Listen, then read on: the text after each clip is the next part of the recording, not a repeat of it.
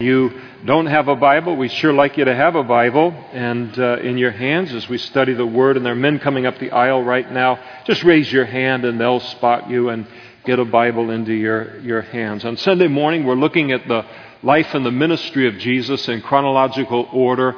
We don't want to miss anything that he taught, anything that he did. All of it is instructive for us. And so we've come this week to a wonderful passage, Matthew chapter 22, beginning in verse 15.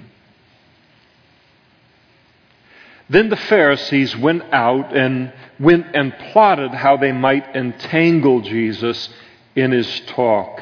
And they sent to him their disciples with the Herodians, saying, Teacher, we know that you are true and teach the way of God in truth, and nor do you care about anyone for you do not regard the person of men. In other words, Jesus was no respecter of persons. He'd tell you the truth no matter who you were. Tell us, therefore, what do you think?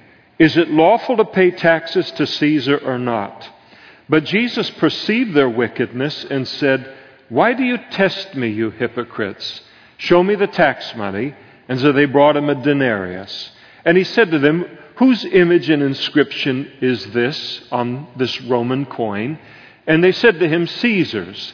And he said to them, Render therefore to Caesar the things that are Caesar's, and to God the things that are God's. And when they heard these words, they marveled, and they left him and went their way. In the words of Charlie Brown, they said, Rats. Headed on out. Let's pray together. Lord, we thank you so much for your word and we realize that behind every portion of it are your thoughts and your intents.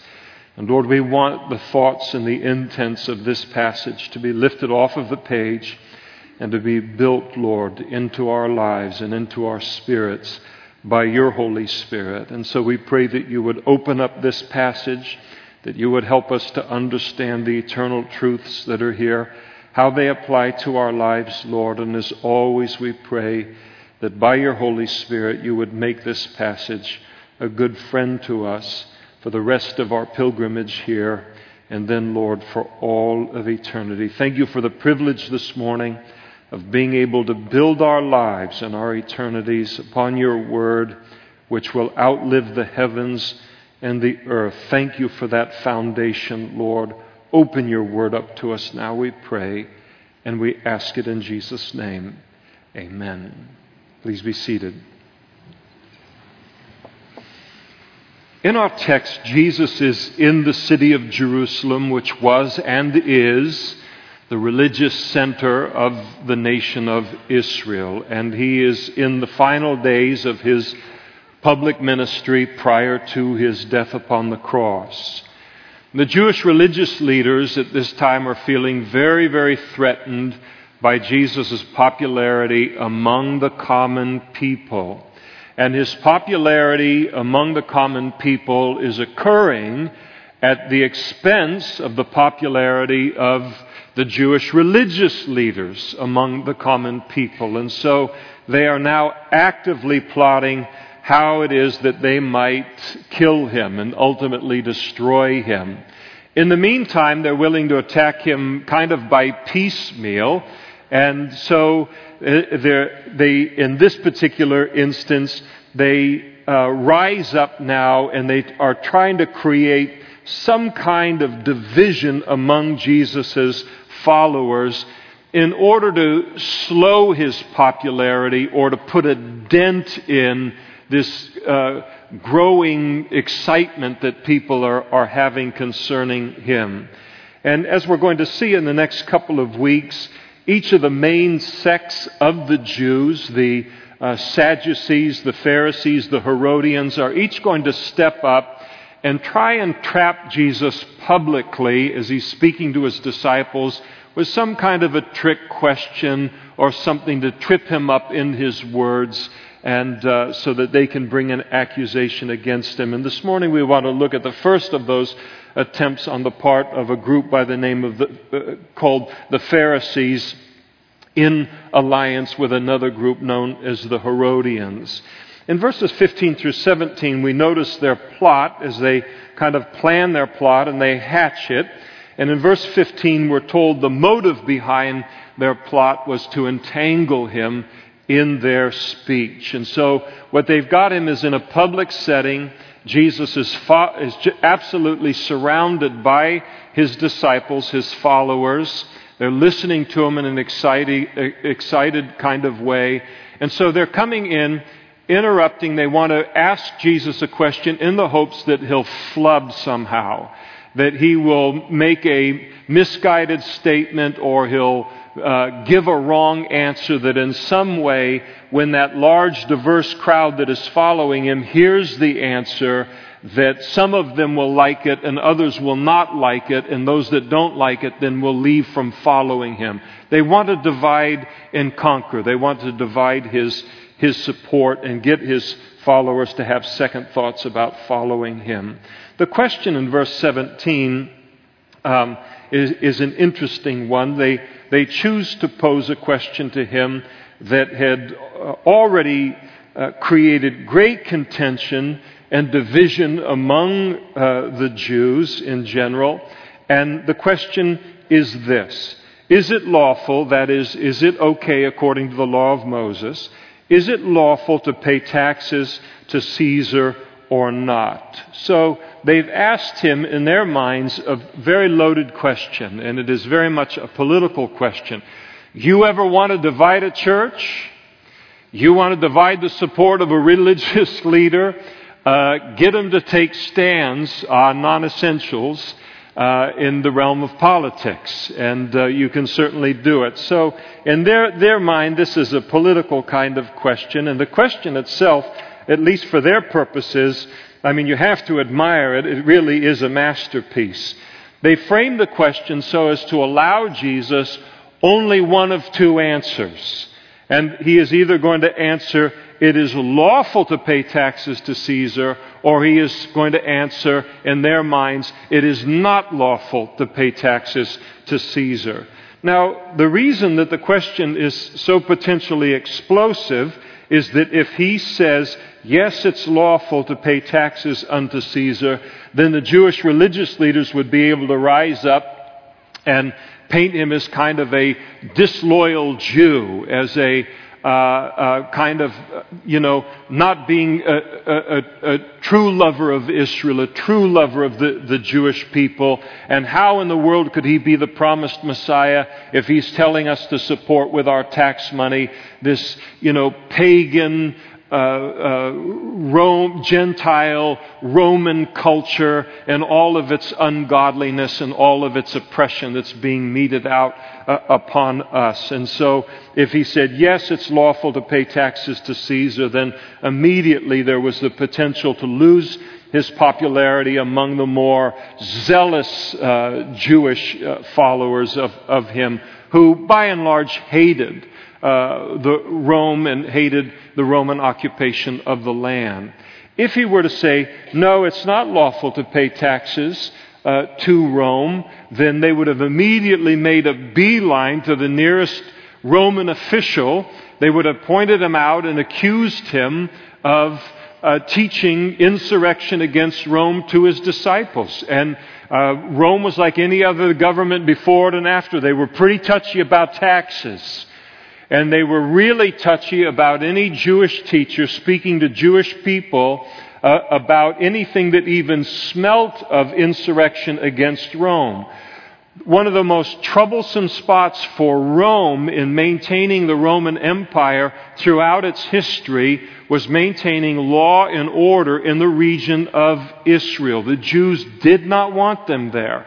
And the Jews were more forceful forceful than other people in rebelling against Roman rule. So if Jesus said, no, you, we shouldn't pay taxes to Rome, then they would have run to a Roman official. Jesus would have been promptly gotten the attention of Rome, would have been arrested. The Jews could have just simply wiped their hands and said, now we'll let Rome take care of the Jesus problem for us. Uh, we, he won't see the light of day uh, again. So this is how they, they've framed the whole thing, and they feel that they have prepared the perfect trap for Jesus. I mean, in their minds, it just cannot fail. It's win win for them, it's lose lose for Jesus. And uh, you can imagine how excited they are as they're coming to him. And man, he, we're going to ask him this. He's going to say one or two things. Either way he loses, we've got him. I mean, then we'll head over to Starbucks. I'm not saying that terrible people hang out there, but we'll just head over and celebrate someplace, you know, with a sandwich or something afterwards. So they're really excited. Now, they're going to discover that it's very, very hard to trap God. In fact, it's an exercise in futility. One of my favorite verses about God in all the Bible, and it's found in the Psalms, is that He sees our thoughts afar off. He knows what I'm going to think in five minutes. I don't know that I'm going to be alive in five minutes, let alone what I'm going to be thinking. He knows what I'm going to think 20 days from now, two years from now. He sees our thoughts. He knows what we're going to think before we've even begun to think to formulate those thoughts. That puts him at a tremendous advantage in any kind of a debate, and, and it certainly makes attempts to trap him, uh, again, as I said, very, very futile. It's interesting to notice that Jesus was approached not simply by the Pharisees alone or by the Herodians alone, but he is approached by a combination of the Pharisees and the disciples of the Herodians. The interesting thing about this is that these two groups held polar opposite views concerning Rome and Rome's presence in Israel. They held polar opposite views uh, though Jewish groups, polar opposite views concerning whether Jews should pay taxes to Rome or not. The Pharisees, who hated the rule of the Romans, they didn't like the idea of paying taxes to these pagan rulers, supporting their pagan kingdom and all of their pagan, corrupt, debauched activities. And so every time they themselves paid tax to Rome, or they saw a Jew paying tax to Rome, it just reminded them that they were not a free people. And not only were they not free, but they were supporting the very nation that was keeping them oppressed. The Herodians, on the flip side of all of that, they were a group among the Jews who didn't have any problems with Rome at all. They liked the friendship with Rome. They had no problem with paying taxes to Rome. They looked at Israel under Roman rule and they said, We've never had it so good. We've never had roads like this.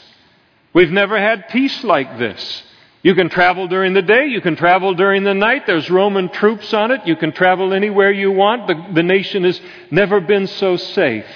And there's never been such a, a sense of, of peace and stability. And so they saw many advantages uh, to Roman rule, and they were much more tolerant of Rome and even supportive of Rome than the Pharisees were. And because of this, the Pharisees really hated the Herodians, and, and they saw them really as only slightly better uh, th- than the Romans themselves. And, but what they did have in common, these two groups, was a mutual concern that Jesus' popularity was becoming too great and too great at their expense. And so they unite together now in sending representatives of both groups uh, to Jesus in an attempt to make it appear that they are offering Jesus a legitimate question. If just the Pharisees came, it would have a certain vibe. If just the Herodians came, it would have a certain vibe. But because both groups came to Jesus, or representatives of the group, and they were dealing with the question that kept them separated, it really look, would look like to the public that they're just wanting Jesus to weigh in on this subject that is dividing them and finally bring a solution to this division. When in fact, they don't want anything of the sort. They just want to trap uh, Jesus. And so they're good. Their question is good. How they, uh, you know, kind of uh, set the trap and the whole deal. They're very, very good at, at, at deceit. Now, their actions are called wicked, and then Jesus calls them uh, hypocrites.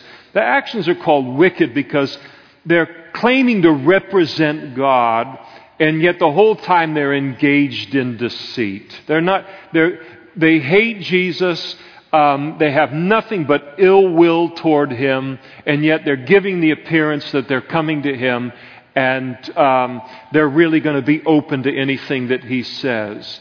Jesus calls them hypocrites for the same reason, because again, they're, and a hypocrite was an actor or a phony in those days. And so here they are again, giving the appearance of asking a sincere question when they really weren't about the question at all. And, and they approach him with tremendous flattery.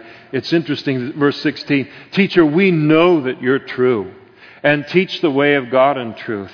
Nor do you care about anyone, for you do not regard the person of men. And again, as I said in the scripture reading, what they were saying is it doesn't matter who comes to you with a question. Whether they're rich, they're poor, whether they're short, they're tall, educated, uneducated, doesn't matter. Anybody that approaches you, they're going to get nothing but the truth from you. You don't, you are not a respecter of persons. And it's one of two or three or four places in the Gospels where the enemies of Jesus came to him and made a profession of him that was just beautiful in its truth, but it just came out of lousy hearts and, and, and lying mouths. I mean, it's one of the greatest things that was spoken of by Jesus. It, it, it, you could only wish that it was said by somebody that was sincere in, in, in saying it. Jesus' response in verses 18 through 21, it's interesting that he answers their question at all. Jesus didn't answer everybody's questions that came to him. There were times in his ministry when people would come and ask him a question, and if the question wasn't honest, he would simply uh, not answer it, or he would answer it with a question that if they then refused to answer, then he wouldn't, he wouldn't answer their question. He would expose their, their hypocrisy in what they were doing. So Jesus didn't feel like, boy, everybody that asks me a question, whether they're sincere or not, I'm compelled to answer it. He didn't feel that way. So he knows this whole thing is just a whole phony baloney thing that's going on here, and yet he answers the question. And the reason that he answers the question is that he knew in those days concerning his disciples, all the way into this day in the United States of America, and maybe even more confusing for Christians in other parts of the world, there would be that wondering of, yes, what about paying taxes? to a government that is sometimes corrupt and, and is uh, sometimes not as clean as we want it to be. How do you weigh in on these things, Jesus? How are we to understand this and conduct ourselves in such a nation in, in, in the world? And so he answers it for our, our instruction and for our benefit. He requests of them a coin. I love my Savior. He is so funny what he does and all this stuff. He's so far ahead of everybody. So these religious leaders come and they are going to trap him on this thing of paying uh, taxes to Caesar. And he asks them for a coin, and somebody produces a coin. And he's already exposing their hypocrisy before the crowd. They got this big beef about Roman occupation and, and Roman currency and all this kind of stuff. And Jesus doesn't produce a coin for them because he doesn't, evidently doesn't have a coin on him. He asked them for a coin and they got pockets full of Roman coins to offer to him. So they're not too displeased. Uh, at least they don't hate Rome enough not to carry Rome's money around. And, and this, of course, would have for those that were more of the zealot side of things, they would have looked at that and they would have realized immediately what's happening here. I mean, Jesus isn't even carrying Roman money. They're carrying Roman money and they got a, a beef with him about paying taxes to Rome.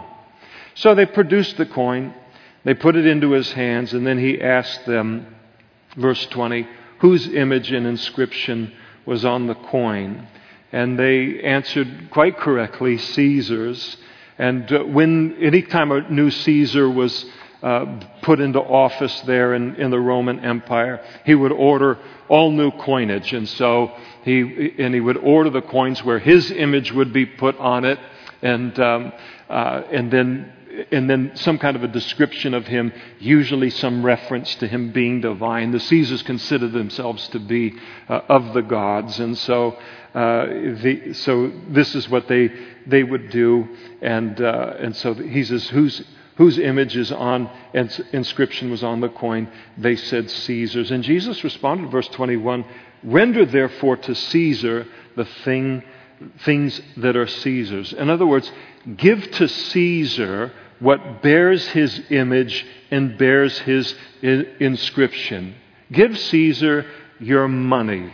And he's telling them, you shouldn't be afraid to pay their taxes to Rome. And in this, Jesus plainly instructed them and instructs us that government does have a rightful place and a needed place in the grand scheme of things. And that a Christian can live in subjection to government and to God at the same time. So you've got a clear endorsement by Jesus of the divine institution of government. And government is a divine institution. Following the flood in Noah's time, God declared that if any man shed another man's blood, his blood was to be shed uh, for that murder and he called upon a form of government to ensure that command. And from that point on, there in the book of Genesis, you begin to see the development of government as God intended government to be uh, in, in the world. So God's a God of law and order. God is a God who does things decently in, and in order, and good government is a key to that in, in many respects in this, this fallen uh, world. Throughout the New Testament, we're told as Christians that we are to be good citizens and we are to support the God given institution of government. Doesn't mean we have to support everything that government decrees or puts before us, but we should respect and support the institution of government and the need for government in, in this fallen world. An example in Romans chapter 13, let me read a couple of verses to you in this vein. Paul wrote by the Holy Spirit, Let every soul be subject to the governing authorities. He's writing to Christians. For there is no authority except from God, and the authorities that exist are appointed by God. And therefore, whoever resists the authority resists the ordinance of God. And those who resist uh, will bring judgment on themselves. He goes on a few verses later to say, For because of this, you pay taxes. And so we do all the way till May uh, each year. And so you pay taxes, for they are God's ministers attending continually to this very thing. Render therefore to all their due, taxes to whom taxes are due, customs to whom customs, fear to whom fear, honor to whom honor. Anywhere you go in the whole wide world, in any nation of the world, God intends for us as Christians to be the single best block of citizens that that nation possesses that the government leaders would be able to look around and see where their resources are going and where money is going and who they're having to support and who they're having to build prisons for and have courtrooms for and a legal system for and law enforcement for. And then when they look around and they look and, and say, who in the world is it that we're hardly spending any money eh, for these kind of things to look around and say, those Christians are pulling virtually nothing from us in, in this way. And so we're intended to be those kind of citizens as a witness to the Lord. And so I can exercise myself, and, and we are too, in a way that even as citizens in a country, we can really bring glory uh, to, to the Lord. Uh, and people will recognize these people are about something you know, otherworldly here, another kingdom, and so we are the kingdom of God. Now, the one exception is this is that if government ever comes to us as Christians and demands that we do something that is contrary to the Word of God, at that point, we esteem our heavenly citizenship more important than our earthly citizenship, and we refuse to go along uh, with, that, with that law. Other examples from Scripture concerning our support of, of uh, this divine institution of government. 1 Peter chapter 2 verse 17, Peter wrote, "Honor all people, love the brotherhood, fear God, that's first, and then honor the king. 1 Timothy chapter 2 verses 1 through 3.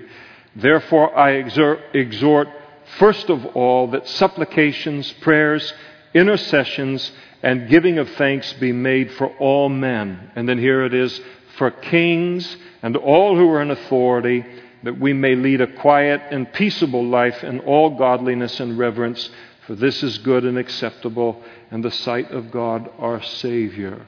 So if we enjoy the benefits of government, then we have a responsibility to support that government materially with our money.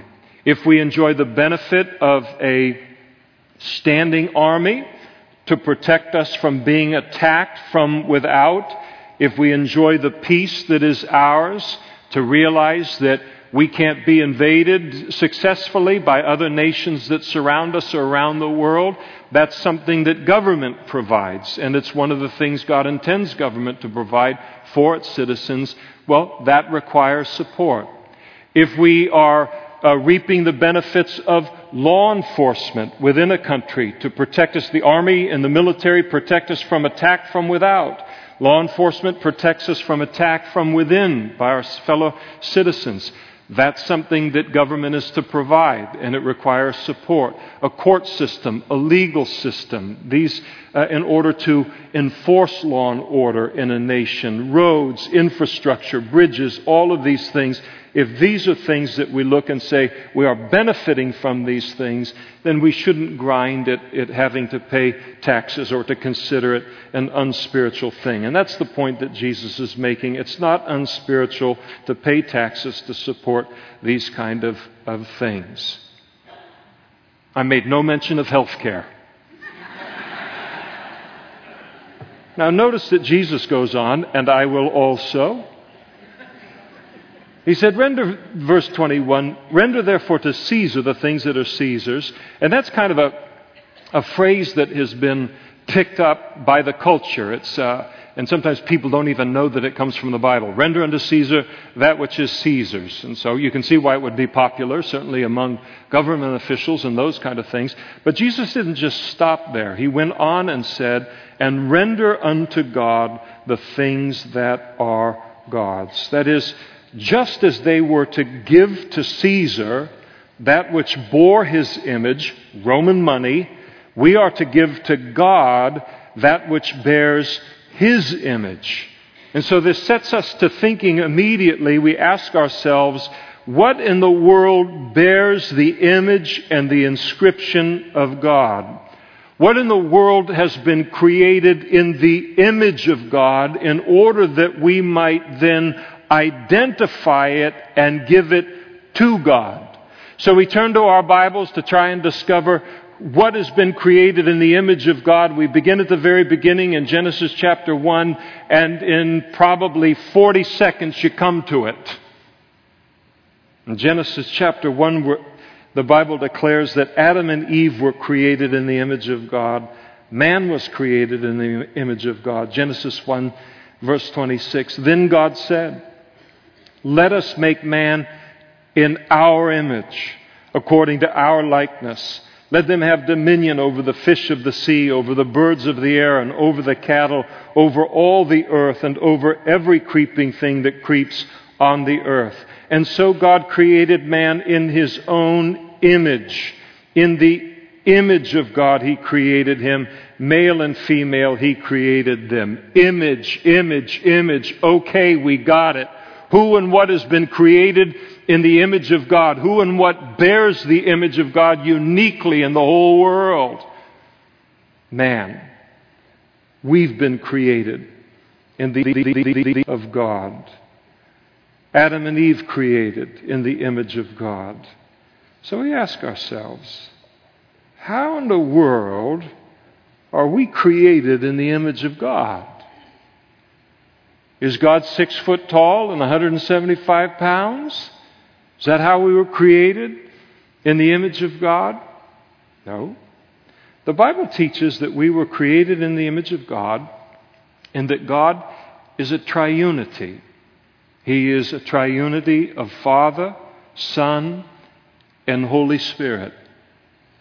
And when God created Adam and Eve, He created them in the image of God, and that He created them an inferior trinity or triunity of spirit, who they and what they who and what they have what they have in their lives that comes from God alone, spirit, soul, which refers refers to the intellect and the emotion, and body.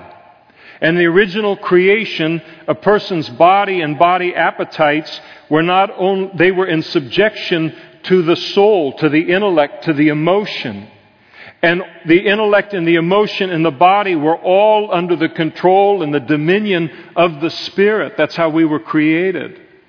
And God has chosen to have fellowship with man in the realm of the Spirit. So, Father, Son, Holy Spirit, Spirit, soul, body, God has chosen to have relationship with man in the realm of the Spirit. That's how we were created in the image of God.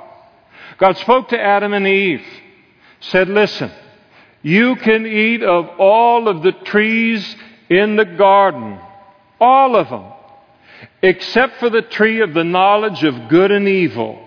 You shall not eat of that, for in the day that you eat of it, you will surely die. Very next scene.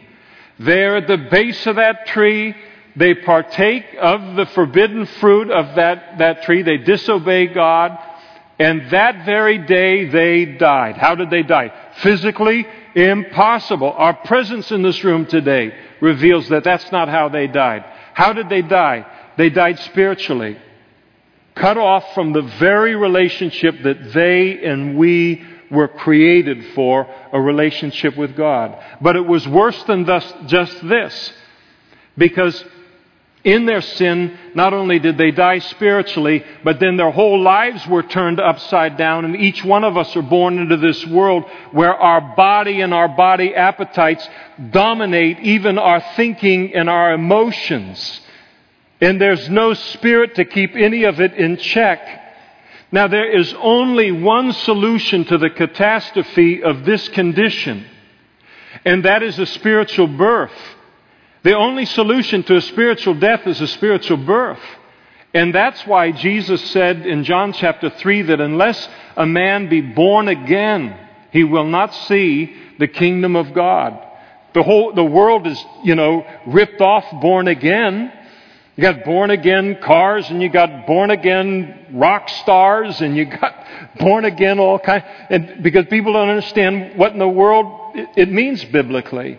Jesus said unless we're born again, we will not inherit the kingdom of heaven because we don't have a relationship with God. But if a person comes to God and says, I trust in your Son as my Savior, and I give you my life now, and, and want to make it yours. At that moment, God's Holy Spirit comes into that person's life, and now they have capacity for relationship with God that was lost long ago in that garden. And it's available to everyone. And then once we're born again, we are able to carry the image of God, the full image of God, as a a, a trinity and, and in our spirit, soul, and body in a way that we uh, never could before because the fall had reduced us to a, a, a duality. Paul put it this way in his letter to the church to Christians at Thessalonica. In 1 Thessalonians 5:22 he said, "Now may the God of peace himself sanctify you completely." And then here it is. "And may your whole spirit, soul, and body be preserved blameless at the coming of our Lord Jesus Christ, who he who calls you is faithful, who also will do it. So when Jesus declares that we are to render to God that which has God's image on it, he's referring to our lives. The totality of our lives, our spirit, our soul, our body. Our body, our, our uh, seeing, our hearing, our speaking, our doing, our going, our energy, our strength, all of these things are to be used for God's glory and for the good of others.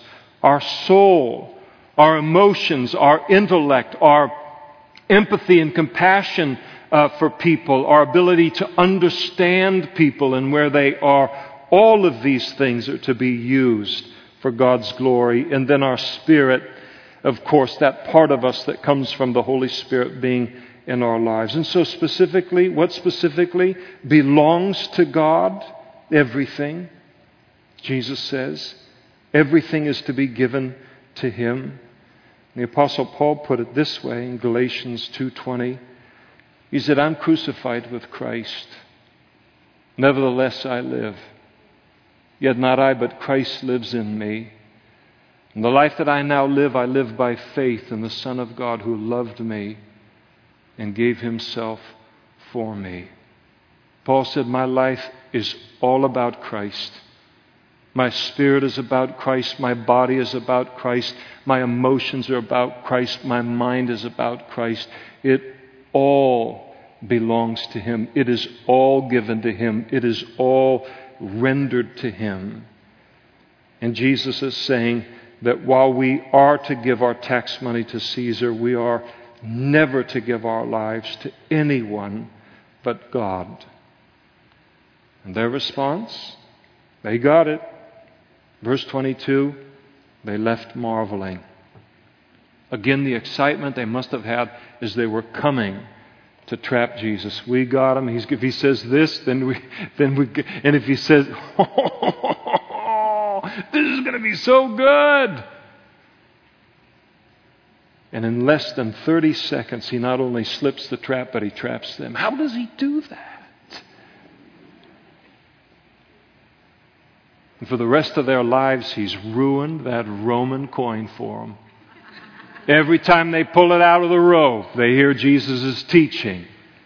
Render unto Caesar the things that are Caesar's, but be sure to render unto God the things that belong to God, the things that bear his image. Jesus reveals to here us to reveals to us here that the greatest issue in life has nothing to do with taxes. The big issue for the Herodians, for the Pharisees, and for us is whether we are rendering our lives or giving our lives to God. Dear Christian, this morning, does God have your life 100%? Your heart, your mind, your soul, your strength? Is it fully rendered to Him? Are you still growing in your relationship with Him? Or has the relationship become one that's compartmentalized? Where He has these parts, I have these parts. We need to give Him our lives 100%. You think about all of the unbelievable, I mean, just priceless benefits that are ours every single day for being citizens of His kingdom. Not roads and bridges, in prisons and law enforcement and armies, as wonderful as those are in a physical sense. But think about purpose. Think about meaning. Think about forgiveness. Think about grace. Think about His faithfulness. Think about an open throne to uh, approach any time in prayer. Think about answered prayer. Think about eating each meal as a gift from Him. Think about the peace and the security that is ours to know that heaven is as good as His Word and we serve a God who cannot lie. Think about the benefits that are ours every single day as citizens of His kingdom. And what is the response that is worthy of that? Jesus said, Give God your whole life, give Him everything. He deserves our all. And so may not a single one of us, as a Christian, leave this place today, head off into our cars and head on to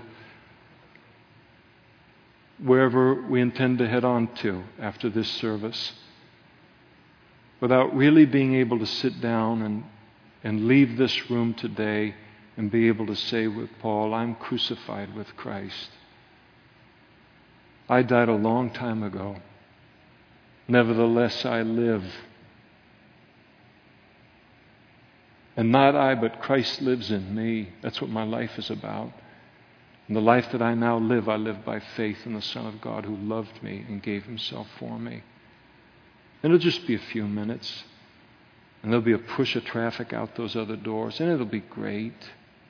But if you sit here today and you say, you know, I can't, I'm paying my taxes, I'm obeying that side of Jesus' commandment here. But he doesn't even remotely have my soul or my body or my spirit. And I don't want to leave this place until that's completely back in His hands. This is just a big old living room, right? It's a big old living room, but it's just a living room. And to just sit tight in our seats and say, I want to settle that with the Lord this morning. I don't just want to honor Him in paying taxes. I want to honor Him with my whole life. I want the image of God to be seen completely and as fully as it possibly can through, through my life. If you sit here today and you're not yet a Christian, maybe you came in here uh, this morning and uh, who knows what's happened to you in the last month or the last six months or the last week. A lot can happen in a week on planet Earth. Who knows what happened last night? He said, I think I'll go to church today. I think I'll go to that one that looks like a prison from Pellendale. Because that's how guilty you feel about whatever you. I think I'll go to that one. You walk into a room like this and you say, you know, I don't know. I, they did that music and all that kind of stuff. I'm just not used to singing out loud like that, and I don't know what that's all about and everything. They seem like nice people, though. And that guy got up and gave that speech and everything, and I understood a little bit about it and everything like that. But what I, the question that's really in my mind is if I were to ask Jesus this morning in this room, Jesus, if there's one thing that you want from me today or you want me to know, what would that be? And I can tell you what that would be.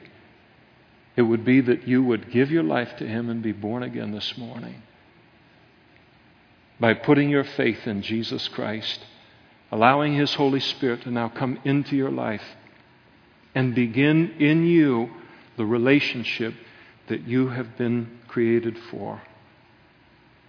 Until I am engaged in the thing that I've been created for, there will always be that sense of emptiness and purposelessness and frustration.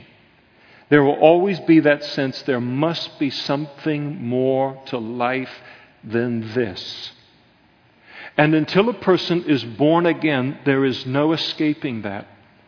You can buy all of the real estate on the entire coastline of Italy.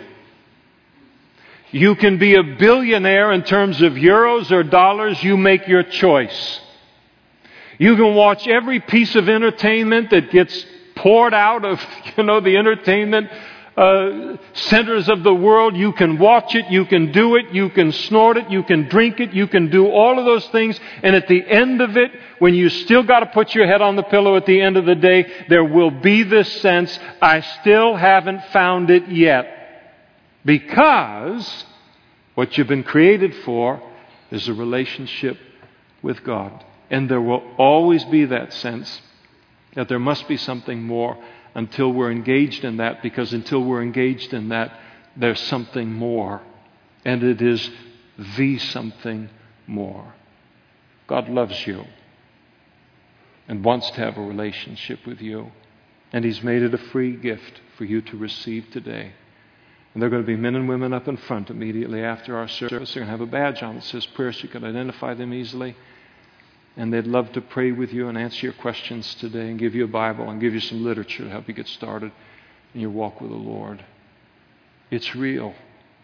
This whole, there's a whole realm, a whole world, a whole reality that opens up on the other side of that decision that you haven't seen yet. And it is the thing that life is all about. And it's there for the asking and the receiving. Bring your questions to these men and women. They care about you. And, and they, they'll pray with you today to begin that relationship with God. And God will be thrilled to do it. You'll be thrilled, but He'll be thrilled to do it also. He loves you and He wants to save you. The Bible says He has pity on you. How we beat ourselves up, what we've done to ourselves, what we've done to others before we finally come to Christ. He pities us. And so he works in our lives and he blocks this off and he does this and he saves our life here and then he does this over here and he does this all to bring us to a place like this this morning where we'll be able to make that, that decision, make that decision for Christ today. Let's stand together and we'll pray.